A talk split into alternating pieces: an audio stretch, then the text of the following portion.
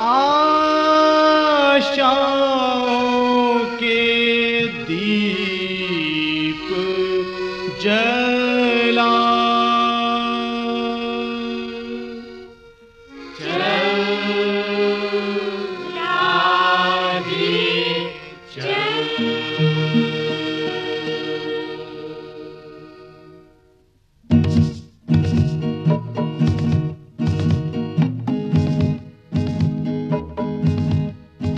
कार्यक्रम आशादीप में आपका स्वागत है। श्रोताओं, इस कार्यक्रम में हम आपके प्रतिदिन के जीवन से जुड़ी बातों और जीवन की आवश्यकताओं पर बाइबल आधारित संदेश प्रस्तुत करते हैं।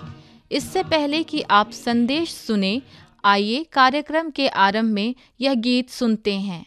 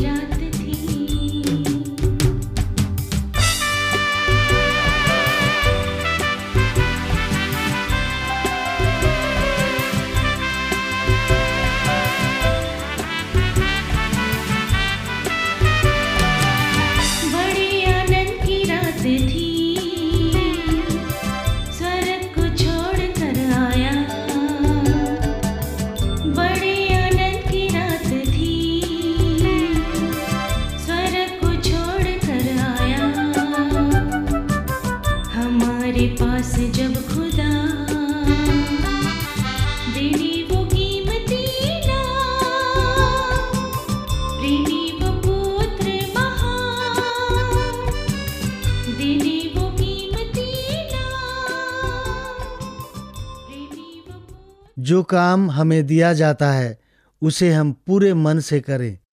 चाहे हम किसी सरकारी, गैर सरकारी अथवा प्राइवेट संस्थान में कार्य करते हों, हमें हर जगह पूरी ईमानदारी तथा संपूर्ण मन से कार्य करना चाहिए, और वह भी कुड़कुड़ाते हुए नहीं, पर आनंद पूर्वक करना चाहिए।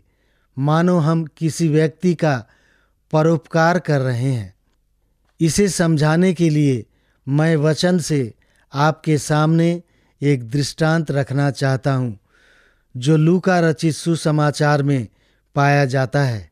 इस उदाहरण में प्रभु यीशु मसीह ने अपने चेलों से कुछ इस प्रकार कहा, जिसे मैं आपके लिए पढ़ने जा रहा हूँ। पर तुम में से ऐसा कौन है, जिसका दास हल जोतता या भेड़े चराता हो, और जब वह खेत से आए तो उससे कहे, तुरंत आकर भोजन करने बैठ। और यह न कहे कि, मेरा खाना तैयार कर, और जब तक मैं खाऊं, पीऊं, तब तक आकर कमर बाँध कर मेरी सेवा कर। इसके बाद तू भी खा पी लेना। क्या वह उस दास का एहसान मानेगा कि उसने वे ही काम किए जिसकी आज्ञा दी गई थी। इसी रीति से तुम भी जब उन सब कामों को कर चुको जिसकी आज्ञा तुम्हें दी गई थी तो कहो, हम निकम्मे दास हैं कि जो हमें करना चाहिए था, वही किया है। लूका सत्रह अध्याय सात से लेकर दस पदों तक। यानी प्रभु के कहने का तात्पर्य ये था कि हमारे कार्यों में हमारे मन की स्वेच्छा का आभास मिलना चाहिए, कि हमने कार्य पैसे कमाने के लिए नहीं, पर सचमुच पूरे दिल से कार्य किया है। फिर भी हमें गर्व का लेश मात्र नहीं पाया जाए। सब करके भी हम नम्रता का रूप धारण किए रहें। अपनी बड़ाई के आकांक्षी नहीं बने। पर यही सोचें कि इतना करना तो हमारी ज़िम्मेदारी थी, जिसे हमने निभाया है।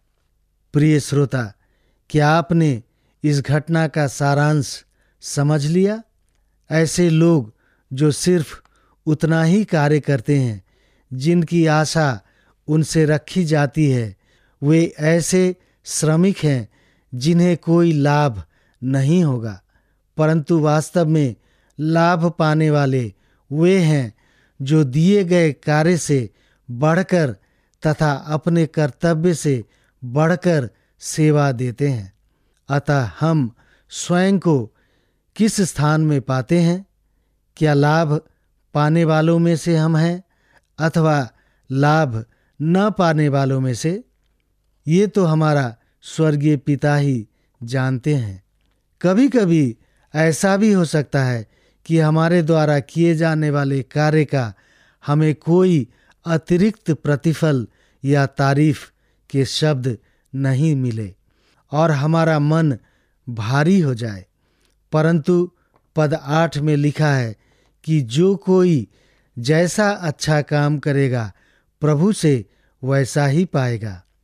चाहे लोग हमारी तारीफ़ करें या न करें पर अपने स्वर्गीय पिता के सम्मुख हम प्रशंसा के पात्र ठहराए जाएँगे।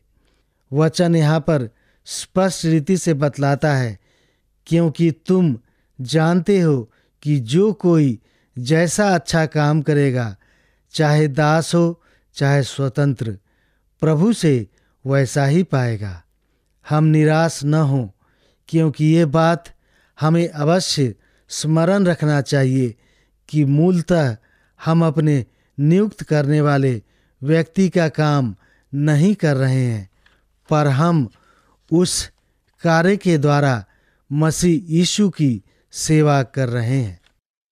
अपने अच्छे कार्यों का प्रतिफल हम अपने स्वर्गीय पिता से अवश्य पाएँगे।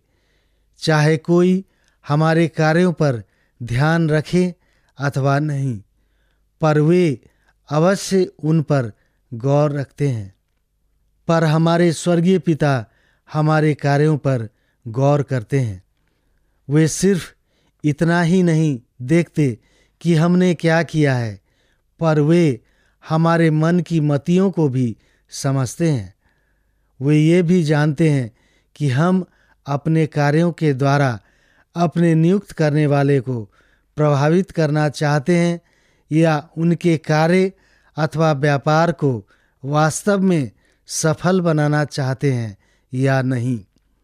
परमेश्वर इन सभी बातों को देखते व समझते हैं, तथा कभी हमारी आज्ञाकारिता को वे नहीं भूलेंगे कि हमने जो कुछ भी किया है, आनंद से प्रेरित होकर किया है।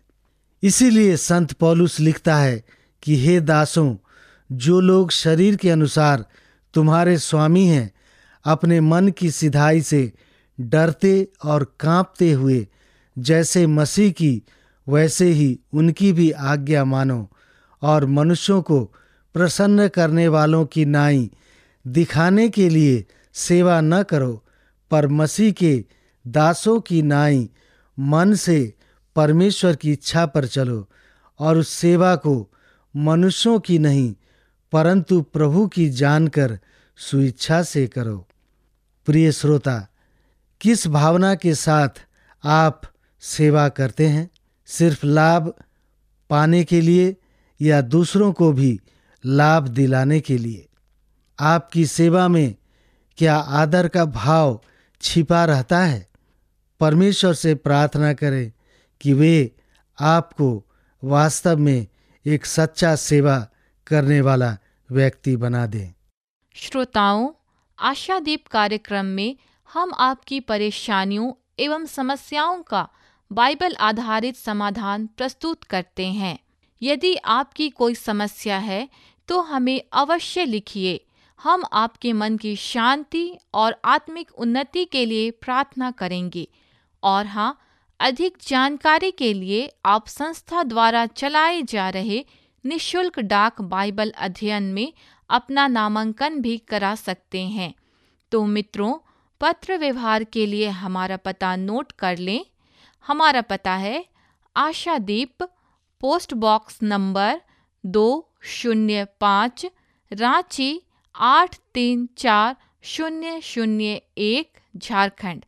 पता एक बार फिर, Ashadeep, post box number two zero five Ranchi eight three four zero zero one Jharkhand. विशेष जानकारी के लिए आप फ़ोन द्वारा भी संपर्क कर सकते हैं।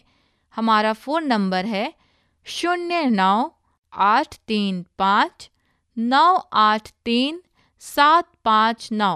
पुनः एक बार zero nine eight three five nine eight three seven five nine.